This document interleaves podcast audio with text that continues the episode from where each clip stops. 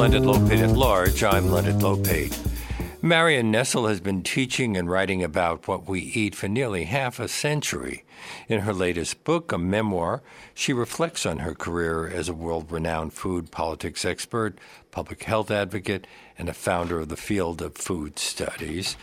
Slow Cooked An Unexpected Life in Food Politics is published by the University of California Press and brings Marion Nestle, the Paulette Goddard Professor of Nutrition and Public Health Emerita at NYU, to our show now. Welcome back. Oh, glad to be here. You begin your book by noting that you've been teaching and writing about the effects of, of politics on what we eat for nearly half a century. But you didn't publish your first book, Food Politics, until 2002 when you were 66 years old. Yeah, I'm really old. What can uh, I say? Well, I wasn't saying that. I'm just saying that you waited a long time to write about something that you'd been thinking about for a long time. But yeah, well, you'd been writing articles, right? Yeah, I was writing articles. I didn't quite get the whole idea about books because my training was in basic science, and basic scientists don't value books. They value lab research and studies that are published in prestigious medical journals. And I didn't figure out for a long time that I could take the articles that I was writing and collect them together into a book. And that was the origin of food politics, um, where I just I thought, well, I'll just take these articles and put them together into a book without quite realizing what that was going to entail. You suggest uh, in the introduction to this book that it's all been something of a surprise to you. How much of a change did publishing that first book make in your life? Well, it was a total career change. I mean, I had some goals for it, and one of them, one of them was a personal goal, which was to get better lecture invitations. And uh, boy, does that go under the heading of you have to be careful what you ask mm-hmm. for. Uh, it was a total change. I mean, before that, uh, I thought in writing that book that I was just stating the obvious, that I was describing what I was seeing, that anybody who was looking would see the same thing. But in fact, the idea that um, I had put together a book that documented uh, efforts by the food industry to sell products, no matter how healthy those products were or were not, was really shocking to people. People did not think of the food industry in the same way that they thought of other businesses, like the cigarette industry or the alcohol industry, for example. I mean, you think of food as being really benevolent. It's something you eat. These are products we love. And I, I think it just never occurred to people. It certainly hadn't occurred to me until, uh, you know, I had some realization about it that food companies are businesses like any other and that their primary goal is to um, make profits, not to make people healthier. And we'll get into that in a little bit. Uh, I, but I, I, I, want to get to the process. Uh, the subtitle of the book we're discussing today is An Unexpected Life in Food Politics. Uh, unexpected. Uh, it's it's your 14th book, and it describes your rise from bench scientist to uh, the top of academia as you had to overcome the barriers and biases that face women of your generation. Were women uh, really excluded from talking about these things, even though we are talking about food, which is often thought of as the province of women? Well, I came of age at a time when options for women were extremely limited. And what I mean by that is that women were expected to get married and have children, which hmm. I did, by the way, quite early. At, um, at 19, you quit college. I got married, married at 19, um, and I had children fairly early on. Um, but when I was in high school, for example, the ambitions that my friends had, uh, I had three friends who had as their life ambition to marry a professor, a doctor, and a rabbi, respectively, and they did. Uh, I didn't even have those kinds of ambitions, but certainly women weren't expected to work and have careers, at least not in the socioeconomic group that I was in. I mean, I came from a very poor family. I was the first person in my family to go to college. The expectations for me were extremely low. Uh, I was expected to be a secretary. If I was going to work at all, it was going to be in, to support my husband. Uh, the uh, I mean, it's just hard to imagine what it was like in those days. And if you tried, I mean, there were women who uh, had careers and established careers. I just didn't know any of them. And certainly they came from socioeconomic groups that were much more advanced than mine. Um, I've met women since of my age who went to medical school or went to law school, and but they came from academic or professional families and had a lot more money than my family did. You were born into a working class Jewish family and you describe having a rather challenging childhood. Why did it involve crisscrossing the country? Well, you know, my father couldn't hold a job, basically. Uh, he had authority problems. And um, I couldn't really get deal with a job that made him come to work every day from nine to five. I mean, that was really not something that he could tolerate, and so he changed jobs a lot. He had a brother. We lived in New York City, um, or in or out on Long Island. As the as he got jobs and had a little bit more money, we moved into Manhattan, um, although not into a, a very elegant neighborhood. Um, and then he had a brother who had moved to California at the beginning of the Second World War. And at the end of the Second World War, uh, he got a job in California and we moved out there. Um, and then he died the following year. And to my enormous surprise and dismay, my mother elected to stay in California. Uh, and so I did junior high school and high school in California and went to California state schools. Um, and I was very happy to be able to do that. And then you say you quit college, get married at 19, and then 10 years later, you were divorced with two children. And, and that's when you decided to resume your, your studies? No, um, I, I, I was um, not divorced with two children when I resumed the studies. I went. I was still married when I went to graduate school, although the marriage broke up while I was in graduate school.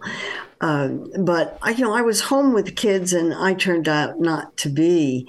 Um, of, it was really hard for me. I the uh, I, I it, I was not really equipped to be a full time mom. I needed some time off, and friends advised me to go to graduate school, so I did. Um, and chose to go to graduate school in molecular biology because my favorite professor during the time I was an undergraduate was in that department. And I thought if he was in that department, that must be a really exciting thing to study. Um, so I you know, went to graduate school in molecular biology and became a bench scientist and trained myself to do that.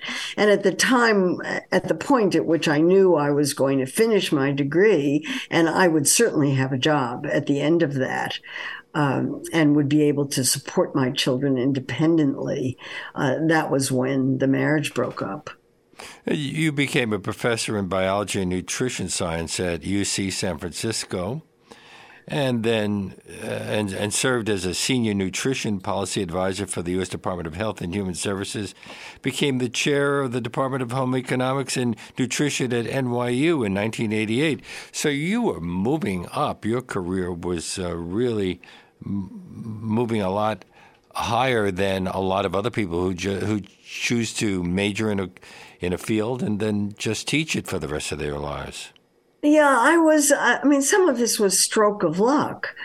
Um, you know, I the uh, when I, I the job at the University of California, San Francisco was actually my second teaching job. I had been at Brandeis for a while. I did a lot of moving across country, following husbands, and the uh, um, the job at NYU seemed like a miracle to me. I mean, it was just a complete stroke of luck.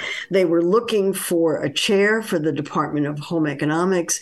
They thought that since I had been working for the government, I would have access to a lot of grant money. And the um, uh, you know, and I was offered the job as chair uh, with some negotiation around it. I thought it was absolutely a miracle. I didn't think there were very many universities that would look at my changing fields from molecular biology to nutrition, would look at that kind of thing favorably. I didn't have an enormous number of publications. Uh, and uh, really, it was uh, the, it was an act of desperation on their part. They just mm-hmm. really needed a chair for that department, and I looked like I would be a good candidate. And I was brought in to do something that was actually pretty challenging, which was to bring that department into the twentieth, if not the twenty-first century. Uh, I mean, nobody had home economics departments anymore by then. Um, so then the big question was, what was that department going to turn into? And that was also where we got really lucky and we got to invent food studies. Uh, that was also a stroke of luck or timing or something that uh, the stars were in the right place. And so we started the first food studies programs at New York University, uh, undergraduate, master's, and doctoral. And there was a program in gastronomy at Boston University at the time. But I didn't think gastronomy would work at NYU, but I did think that food studies would because there were lots of other programs that had the word studies in them. And I wanted this to be academically respectable, which it was and is. I, I suspect a few students were surprised that when they uh, entered the Department of Home Economics, it wasn't what home economics had meant for many years preceding. Yeah, I mean, there were a lot of students that were left over, and we had 25 home economics programs in the department, and they all had to be closed. Um, they had very few students in them, and the that was a long, slow process. Uh, there were nutrition programs in the department that were quite viable and are still viable, but the food studies came in to substitute for a hotel program that was being taught under an another title and was being moved. I mean, this is long, complicated ac- academic politics and not very interesting, but the point was that we were able to take advantage of that situation and develop uh, programs in food studies that were the first. But now, um, practically every university in the country has, if not food programs, then food courses. And yet, at the time that we started ours, uh, the question that I got asked all the time was, What's food studies? Hmm. Why would anybody want to study about food? Isn't that just about cooking? and I, you know, it was, it was, I, I would, it was sometimes very difficult to explain that food is a multi-trillion-dollar uh, business that thousands, millions of people in the world are don't have enough food. Billions of people have so much food that they're gaining weight and developing chronic disease. Agriculture has a big impact on climate change. Food is an, an incredibly important part of cultural practices, there's a history, there's material culture. I mean, there's plenty to study. And it's been so gratifying to see all these programs all over the country and all over the world now, where people are doing really serious academic studies of aspects of food. It's something that really, every time I, a new program opens, I feel personally responsible for it. You write about the many obstacles and challenges you face as a woman and also within the bureaucracies. How were you able to deal with so many instances of blatant discrimination? Did you have any role models? Well, I didn't actually, and I didn't have mentors, um, but I did go around and ask people for advice, and and I think one of my skills is to recognize good advice when I hear it. Um, I guess the you know the the worst example of that, or the most prominent, was when some when I was teaching at Brandeis, and somebody was and, and a man was hired to do exactly the same job that I was doing and was paid a third more. Hmm. Um, and you know i i found out about it in a particularly funny way but when i did find out about it instead of looking at it as a disaster and being miserable it was this was just at the time when the women's movement was starting and i looked at it as a gift i knew i was going to get my salary raised if if I handled it right, and I had very good advice about how to handle it, uh, and I just spent a year saying I don't want to take this to the affirmative action committee. I don't want to take this to court. I just want you to pay me the difference, and they did eventually. It took about a year, but they did. My guest on today's Leonard Lopate at Large is Marion Nestle whose latest book is Slow Cooked An Unexpected Life in Food Politics, published by the University of California Press. This is WBAI New York 99.5 FM and streaming live at WBAI.org. You write about the politics of the 1988 Surgeon General's report on nutrition and health. How was it political? Everything about food and nutrition is political. on, the, on my first day on that job, I was told that no matter what the research showed, the report would not say to eat less of any specific food products. It wouldn't say eat less meat. It wouldn't say eat fewer processed foods. It wouldn't say anything about eating less because the producers of those foods would get so upset, particularly meat, that they would go to the Department of Agriculture and have the Department of Agriculture go to Congress and stop the report from being published. And this was not a paranoid fantasy. This was exactly what would happen. And so one of the things I had to learn in my two years of of editing that report was how to negotiate. Uh, keeping the Department of Agriculture at bay uh, and keeping my colleagues at the Department of Agriculture from um, getting so upset about what the report was going to say that they would intervene. And so the, the, the report ended up speaking in euphemisms, as all federal dietary advice does. It talks about food when it says eat more fruits and vegetables. It talks about uh, nutrients. It switches to nutrients when it talks about eating less saturated fat, salt, or sugar. Those are all euphemisms for uh, meat, which is the highest source of saturated fat in American diets. Uh, processed snack foods, which are the highest sources of salt, um, and sugar sweetened beverages, which are the mm. highest sources of sugar. Uh, so you don't usually see in federal dietary advice stop drinking soft drinks, eat less meat. Um, everything is phrased in much more delicate terms. So that report focused on reducing our fat intake and led food companies to manipulate ingredients and, and food products, what's been called the Snackwell effect? Oh yes. So the big the big statement in the Surgeon General's report of, of, on nutrition and health, and also the diet and health study that came out of the national academies the next year, uh, both of them said that saturated fat was the single most important thing you should eat less of in American diets. They didn't say anything about sugar at all because at that time um, the evidence for problems with sugar was restricted to tooth decay, um, and nobody thought there was anything. Nobody was worried about calories. And the so what happened after those reports came out was that the Snackwell company produced uh, cookies that had no fat in them at all. And they made up the calories with sugar. And so that's called the Snackwell's phenomenon. And a lot of people think that that was responsible for the rise in calorie intake during the 1980s and 90s. Um, I don't think that the report was responsible for anything like that. I don't think anybody read that report.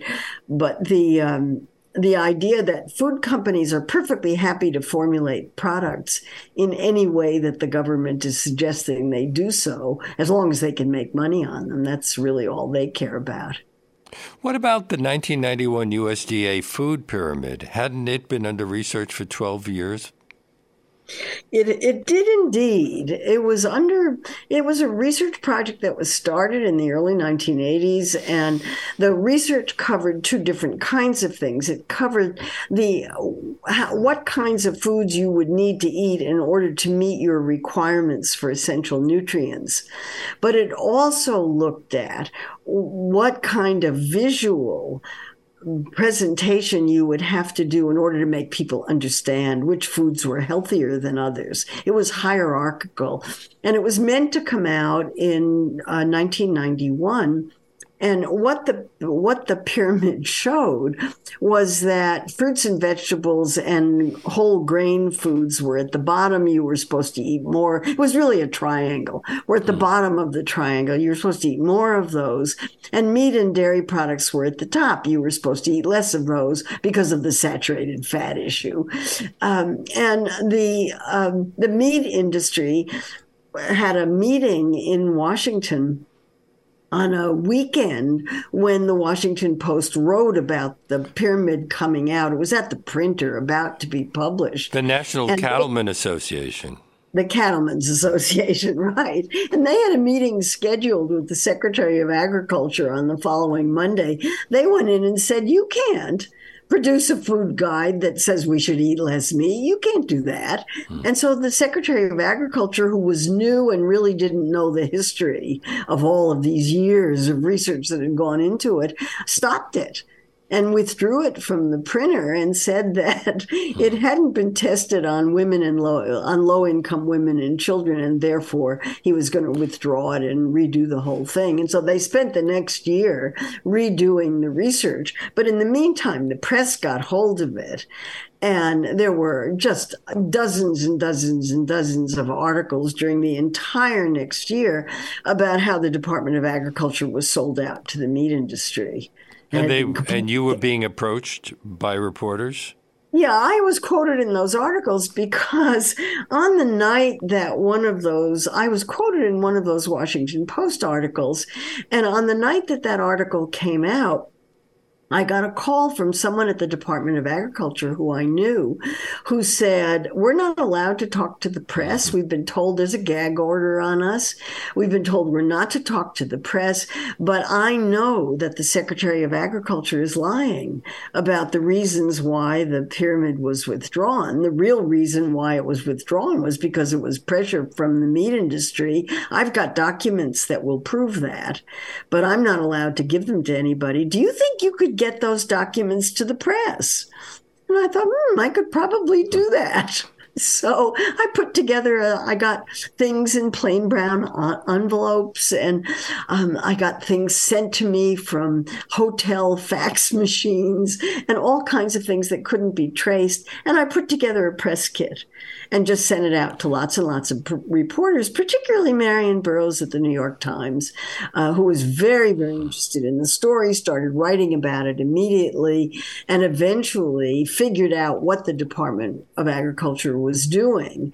And when she published her um, article on what the Department of Agriculture was planning to do, it was so embarrassing to the Department of Agriculture that they finally released the pyramid. And it lasted until um, 2010, I think. Yeah, when a new the, food guide came in. The My Plate guidelines replaced them. You you write that at one point you felt like Bob Woodward talking to Deep Throat. Oh yeah. I mean, I tell these, you know, I just love the stories about it. I had a wonderful time that year. I was interviewed by a lot of reporters and all I was contacted by Newsweek at one point, um, and asked by a reporter to get them a color graphic of the withdrawn pyramid. And I told them I didn't have one. All I had was a black and white Xerox copy. And he said, um, we've been told that you can get us a color graphic. And I thought, well, I can try. So I called up the public relations firm that was dealing with all of this and told them that um, I wanted a colored graphic of the pyramid and that a reporter from Newsweek was looking for it. And he said, we can't give that to the press. And I said, well, I'm not asking you to give it to the press. I'm asking you to give it to me. Mm. And he said, well, let me think about it. And then I got a call back later saying the object that you requested will be at the concierge desk of the Four Seasons Hotel in Washington, D.C. at noon today.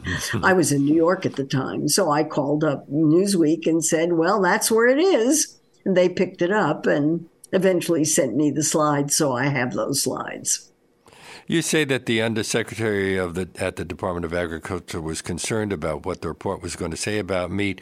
Weren't they planning to use the term saturated fat as a euphemism for meat? They did use saturated fat as a euphemism. That's that's how that came in. That was in the 1980 dietary guidelines. It was already clear by then that you couldn't say eat less meat. Uh, so saturated fat is a euphemism for eating less meat. I mean, now that the that meat is under pressure, not only for health reasons, you know, and saturated fat is highly debated about how important a risk factor it is for heart disease. Um, the meat industry is under pressure over climate change mm-hmm. because beef produce, you know, they burp methane and it's a greenhouse gas, and there's a huge problem about that. Um, so now we, we meeting- discussed it the other day with another guest.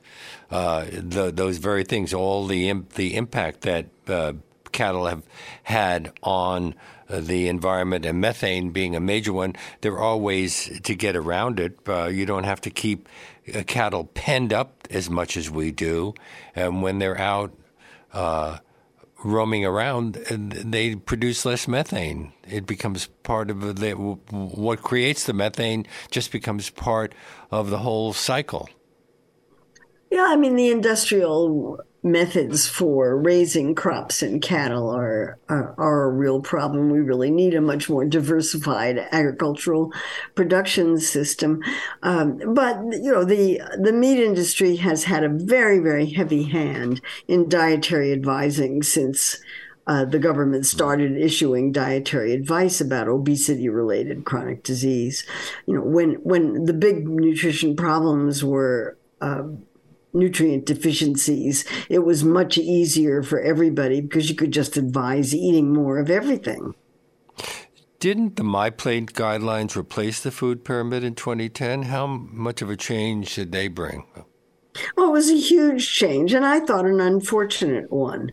I thought the pyramid was really pretty good. It, um, you know, it had been heavily researched and made it clear that you were supposed to eat some foods more than others.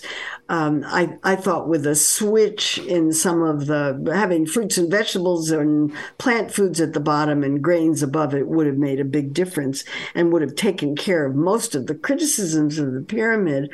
But the group that came in with the Obama administration wanted a complete change.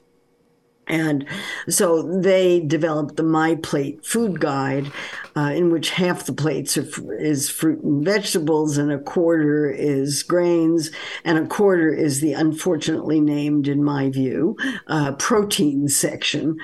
Um, which um, you know, I as a nutritionist, it really bothers me because grains have protein, and dairy foods have protein, and protein is to use protein as a word that describes plant or animal sources of protein when there are other plant and animal sources of protein. I don't know, it just doesn't make any sense to me. But anyway, that's what it is. Well, uh, the uh, phrase food politics is in your subtitle here, but how much does just politics play a part in everything we are discussing. After all, you began working on uh, food programs uh, for the government in 1988. Uh, that meant that there were an awful lot of different administrations over the years. Right, and every time an administration change changes, um, the politics change.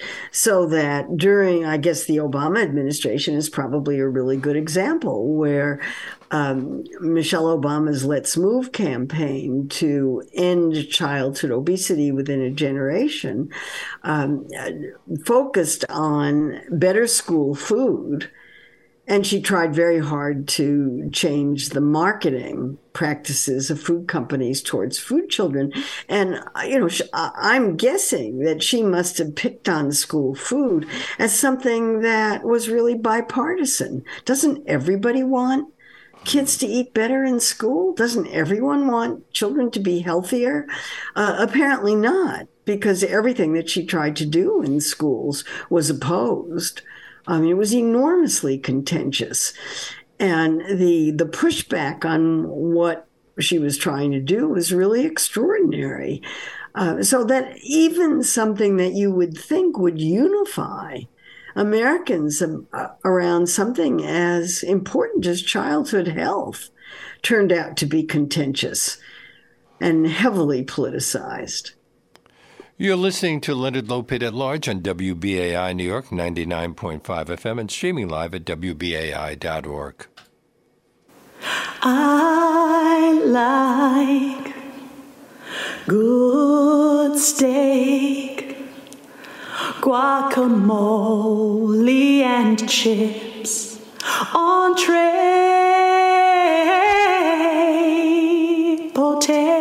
potatoes, risotto. Take me to an all you can eat I hope you're enjoying my conversation with Marion Nestle. If you sign up to become a member of WBAI during today's show with a contribution of $50 or more, you can receive a free copy of her book, Slow Cooked An Unexpected Life in Food Politics.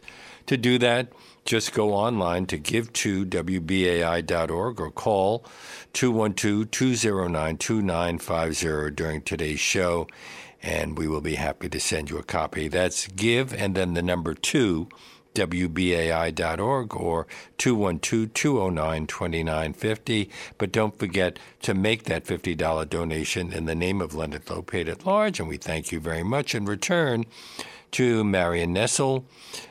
Talking as we I said about her book Slow Cooked An Unexpected Life in Food Politics, published by the University of California Press. Uh, she is the Paulette Goddard Professor of Nutrition, Food Studies, and Public Health Emerita at NYU. And how did that happen? How did you come to be named uh, the a professor uh, named after a famous movie star, Paulette Goddard? Well, Paul, Paulette Goddard was a movie star of the 1940s, um, and she had a very interesting life. She was married or not married to Charlie Chaplin, Burgess Meredith, and eventually Eric Maria Remarque, um, who was the author of All Quiet on the Western Front and a major public intellectual. Um, so she traveled in very intellectual cir- circles and left a lot of money to N. She didn't have any children, and she left a lot her money to NYU. I was told she left the money in the form of baubles, jewelry, uh, but it was something like twenty million dollars worth of jewelry. Mm. Um, and and that money was used to fund named professorships, and I was lucky enough to get one of them. I was very very happy about that. Um, so lots of people don't know who Paulette Goddard was, and it's always fun to be able to talk about her and um, talks that I give because she was a one. She was absolutely gorgeous, mm-hmm. and and a pretty good actress too. So that was fun. But do we know whether she was interested in food politics? oh, I don't think so. I mean, I have no idea. Um, the Remarque Institute, which is in New York, uh, you know, has a lot of information about her.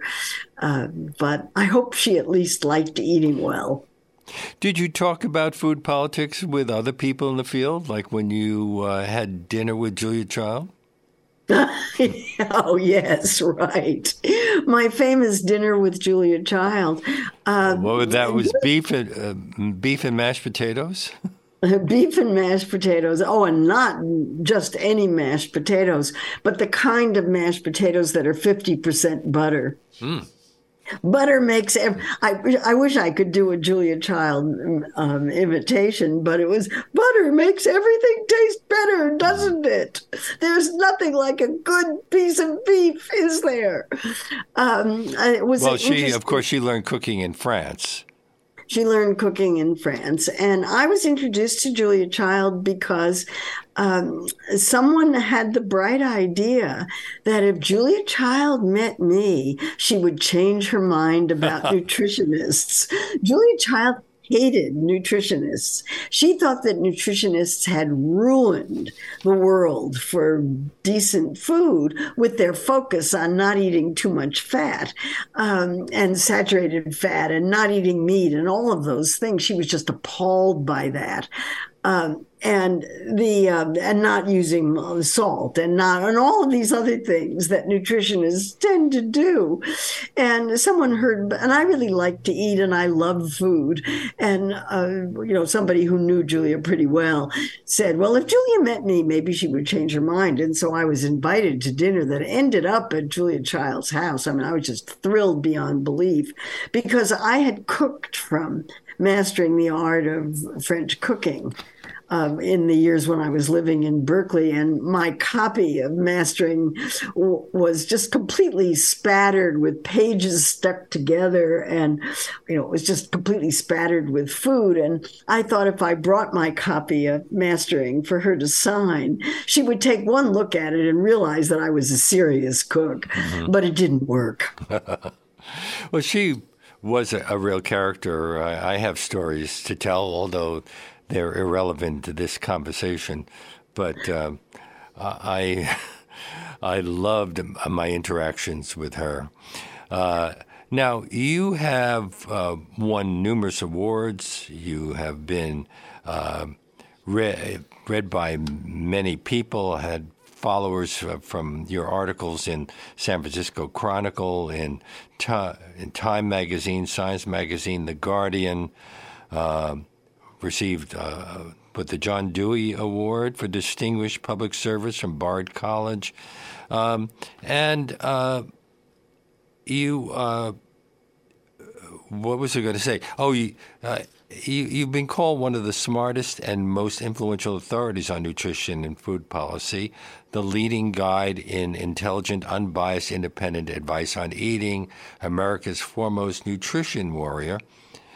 But you report that you've also been called, I'm quoting, one of the country's most hysterical anti food fanatics, the anti pleasure nutritionist.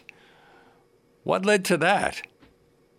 Well, I think if you, you know, um, much of my work criticizes the role of the food industry in trying to sell unhealthy products to as many people as possible.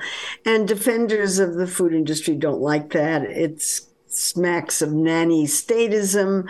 Um, they, uh, you know, I mean, they're defenders of the food industry. I don't know what to say. The I don't think that people who work for food companies are necessarily trying to promote obesity in the population. I think they're just trying to sell products and and make money for their stockholders. That's their businesses, like any other kind of business. And somehow that's an inconvenient truth that defenders of the food industry would prefer that people not know or think about um, when they're trying to sell products that sell that where there are billions of dollars of sales of uh, you know what junk foods or what we're now calling ultra processed foods in supermarkets they really don't want somebody who's saying well the companies are making money off of this and this is their main reason for making them uh, so I, I think it's understandable that's politics um, and the uh, I try not to take it personally that that kind of criticism. I've had plenty of it, and I think, well, if you're going to talk about food politics, you have to be understand that there are people who aren't going to like your politics. That's you, how the system works. You obviously must have. Uh, enjoyed it a bit because you included that quote in your book. But I, I was interested in the wording of it, um, calling you one of the country's most hysterical anti food fanatics. When people want to put a woman down, they often use the word hysterical. Hysterical, right. Absolutely. Yeah, emotional, hysterical, something where you're not thinking. Um, I mean, it's interesting to me. I'm rarely criticized for the kinds of science that I have or my scientific views. Most of the criticism is of my opinions or, um, you know, slightly disguised anti woman, you know, misogyny or whatever. But as I said, I try not to take it personally, and I've developed a fairly thick skin over the years, which is a good thing because otherwise I couldn't do the kind of work I'm doing. I'm talking with Marion Nestle. Her latest book is Slow Cooked An Unexpected Life in Food Politics, published by the University of California Press. Um, how, how did you expand on the existing curriculum at NYU when you started the food studies program in 1996. You're right. We knew we were breaking new ground with food studies, but we had no idea we would be starting a movement. Well, the movement part of it is that by starting these programs, undergraduate, master's, and doctoral programs in food studies at NYU, we were making it academically respectable. And that made it possible for uh, people who wanted to teach about food in other universities mm. to start programs as well. That's where the movement came in. Um, and I mean, now, pretty much, it, it would be hard to find a university in the United States or in most countries of the world where there aren't courses about food in society. Absolutely. Yeah, I mean, they're everywhere now. They may not be called food studies and they may not be formal programs with degrees, but there's certainly courses. And even at NYU, we in our department have, have been unable to keep up with the number of faculty in other departments at NYU who are teaching courses about food because students love courses about food. Food is a way to talk about really abstract concepts and difficult political and economic, sociological, anthropological, sociological, historical concepts uh, in ways that everybody can relate to because everybody eats. Everybody's an expert on food. Uh, you know, not only its health aspects, but also these other dimensions it's really exciting. I mean, there we have a doctoral student in our department who studies food and poetry. I mean, there just isn't anything that you can think of that doesn't have a food dimension or a food piece of it that brings it home and makes it concrete in a way that everybody can understand and get excited about. It's really fun to teach, I have to say. I thought it was a great way to teach undergraduate biology. That's how I got started. And it's certainly a wonderful way to teach about eh, about current contemporary issues. And we talk a lot about food here at WBAI New York 99.5 FM, streaming live at WBAI.org, where we like to believe that much of our programming is food for thought. Um, what led you to write food politics uh, after all of the years in the field, and how did it change your life? Well, the, the genesis for the book came in the early 1990s, 10 years before I even started working on it, when I went to a meeting at the National Cancer Institute on behavioral causes of cancer. And the two behaviors that were discussed at that meeting were diet, that's why I was there to give a talk on diet and cancer, and cigarette smoking. Most of it was about cigarettes. And um, I certainly knew that cigarettes were bad for you, but I had never heard the physicians and scientists from all over the world give talks on cigarettes and health. I had never heard those talks. And I heard one after another after another talk about cigarette marketing. And there were talks about where they showed slides in those days. It was pre PowerPoint. And they were showing slides of cigarette marketing in remote areas of Nepal, in remote areas of Africa, uh, just everywhere in the world, they would show pictures of cigarette marketing. And then there was one speaker, John Pierce, who was at the University of California, San Diego, a cancer researcher, who showed pictures of cigarette marketing to children. And this was revelatory to me. And again, it wasn't because I didn't know that cigarette companies marketed to children. I knew that. I had just never paid any attention to it. And what these slideshows showed was that if you paid attention, cigarette marketing was everywhere, but you never noticed it because it was a normal part of the landscape.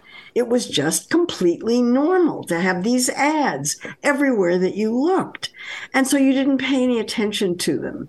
And it was later explained to me by marketing executives that that's how marketing works when it's done well. It slips below the radar of your critical thinking and you don't notice it. It's just totally subliminal. And I walked out of that meeting thinking we should be doing this for food marketing. And I started paying attention. I started looking for particularly soda marketing everywhere I went. If I traveled abroad, I took pictures of Coke and Pepsi marketing everywhere, particularly if it was aimed at children or aimed at communities of color. Um, I took pictures of it, and I've got a fantastic collection of photographs of uh, soda industry marketing, fast food industry marketing. And I started paying attention to it and writing articles about the ways in which food companies market their products, which of course was exactly the same way that any other company markets products, except that you just never thought about it in, in connection with food in the same way. And eventually I had enough articles to think that that would turn into a book. And as I said earlier, it never occurred to me that that book was anything but stating the obvious. Um, I published it with an academic press because no other press were. You know, public publications, no other publishers were interested. Um, and University of California Press did a terrific job of producing this book. It's got a gorgeous cover. Um, and the book came out, and a lot of people read it and were absolutely shocked. Really? Mm. Food companies are doing these things just like cigarette companies? Who would have guessed? Um, and so that changed my academic life in that um, I got a lot of invitations to speak and to consult and to travel and to do things that academics get to do if their work interests other people. And I was very fortunate in that lots of people were interested in this. And that led you to write more books. Uh, this new one is your 14th. So Actually, how, it's the 15th. so, how did you choose what to write about? Well, they came. Um, I mean, first of all, in preparing food politics for University of California Press, I had I didn't realize that a manuscript page was essentially a printed page and I thought I needed to write much more. I was aiming for a 250 page book. Um, and I ended up by sending in a manuscript that was so long that they split it into two books. Mm-hmm. And so the second book was uh, the book that contained the chapters on food safety and food biotechnology. And then that led to, uh, I wanted to do a book for the public that was What to Eat, that came out in 2006, which is a book about food issues for the general public situated in supermarkets. I'm now working on a second edition of that book. Um, and then that in turn uh, gave me the idea of writing about pet food because I didn't include a chapter on pet food in the supermarket book. Um, but it was clear that it took up a whole aisle in supermarkets, and my partner was an animal nutritionist. I thought that would be a great project for us to write together. Um, so we did, and then that led to yet another book because there was a big recall of pet food, and I thought that was a book in itself. Um, and then it was so much fun working with him that we did a book on calories. I mean, it just goes on and on. Why calories count? Why Calories Count, um, a book that is holding up very well, by the way. And the uh, then I did Soda Politics because there was all this these efforts to uh, set soda taxes, and Mayor Bloomberg was trying to put a cap on sodas. I thought I, I wrote that one as an advocacy manual how you go about getting people to eat less sodas and how you get sodas out of schools and so forth. Um, and uh, then a book of essays, and then a book about how food companies induce um, researchers to produce research that favors food company interests. Mm. And then the memoir, which is a pandemic project. Let, us ask Marion. Uh, okay, so let's talk about pe- the pandemic. How much has it affected the food industry? Well, it's been an enormous effect. I mean, for one thing, it exposed difficulties in the uh, in in the food supply chains, so that grocery stores had empty shelves, and we're still seeing that with infant formula. Uh, and so prices have gone up incredibly. Prices have gone up incredibly. Um, you know, an enormous problem. We saw what we saw what it was like for people who were considered essential workers and these were people who worked in grocery stores in meat packing plants who, oh, who were getting COVID faster and more seriously than everybody else. We saw the president of the United States issue a order that the packing plants had to stay open. That order was written by the meat industry, so it became very obvious that the meat industry was had an enormous influence over government. We saw food being destroyed at the same time that people were lined up for miles to get handouts at food banks. I mean, really serious problems with the food system became very evident during the pandemic uh, th- things that you know nobody thought would uh, you know that that I've been teaching for years, but that most people didn't understand at all, were on the front pages of newspapers. Uh, so it's been very interesting to talk to people. I mean, it's really changed the way we talk about food food systems now because so many more people understand how they work. NYU held a week long series of events to celebrate your retirement in 2018. Have you given up teaching entirely because your title now is Emerita at NYU. Yeah, I, re- I, I retired in 2017, and the um, I, I, thought I was I thought it was time. the uh, um, mainly because uh, you know there, there's an age beyond which you really shouldn't hold a tenured position at a university, and I was well into that. Um, but I am. You were nearing I, 80 at the time. I was nearing 80 at the time. I'm now well over it. And the uh, I I taught until uh, 2021. I in 2021 I taught um, I taught courses online. I don't particularly enjoy online teaching you can't really get to know the students. You can't see how they're reacting to what you're saying. Uh, somehow the human part of teaching gets lost in online teaching. Um, and the next year it was hybrid teaching, which meant that uh, you were in a classroom with a mask on. And I don't know about anybody else, but I find it really hard to hear people speak if they're wearing if they're wearing a mask. And I couldn't imagine trying to project through a mask. So I, I haven't taught since 2021. Um, and I don't know whether I'm giving lecture. I, am still giving lots of lectures and lecturing in people's classes. Um, I'm working on a book. I'm still, you know, traveling and doing all that kind of thing. Uh, but I'm not sure what I'm going to do about formal teaching. I really never want to have to grade another class. I must say, grading is not fun at all. Um, well, I'm very, I'm very pleased that you were able to talk with us today on this show. Um, I've been speaking with Marion Nestle. Her latest book, Slow Cooked An Unexpected Life in Food Politics, published by the University of California Press. What a great pleasure it's been talking with you. Well, Leonard, it's always a pleasure to talk to you. I'm so glad you're still doing this.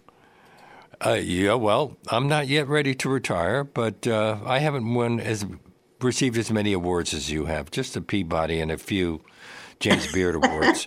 Uh, Bye. I hope to see you soon. Uh, that would be great. Thanks so much. And that brings us to the end of the show. If you're just discovering this program and would like to hear more of our one hour deep dive interviews, you can access our nearly 700 past shows streaming on demand at WBAI.org. Our podcast, which has surpassed 1 million plays, is available on iTunes, Apple, and everywhere else you get your podcasts. And you, if you'd like to write to me, my email address is leonardlopate at WBAI.org. Before I sign off today, I need to ask you to support WBAI. Uh, we are uh, behind in our rent and, and, and paying for our tower. Uh, and um, it's understandable because we rely 100% on listener contributions. We don't take uh, ads or foundation grants. But that means that we need listeners. Uh, like you to make a contribution at whatever level you're comfortable with by calling 212 209 2950 or by going online to give to WBAI. We hope you'll do it right now. That's 212 209 2950 or give and then the number two, WBAI.org. We need your help to keep bringing this unique, in depth content, information you usually don't get anywhere else. And as I mentioned earlier, if you make a contribution of $50 or more in the name of Leonard Lopate at Large right now, you can receive a copy of the book we've been discussing, Slow Cooked and Unexpected Life in Food Politics by Marion Nestle. So why not make that call right now? Or consider becoming a sustaining member, what we call a BAI buddy. And we, uh, for 10, 15, 25, however many dollars you can a month. Plus, it's tax deductible. We're off tomorrow, but we hope you can join us again on Friday when my guest will be Bradley Onishi discussing his new book, Preparing for War. We'll see you then.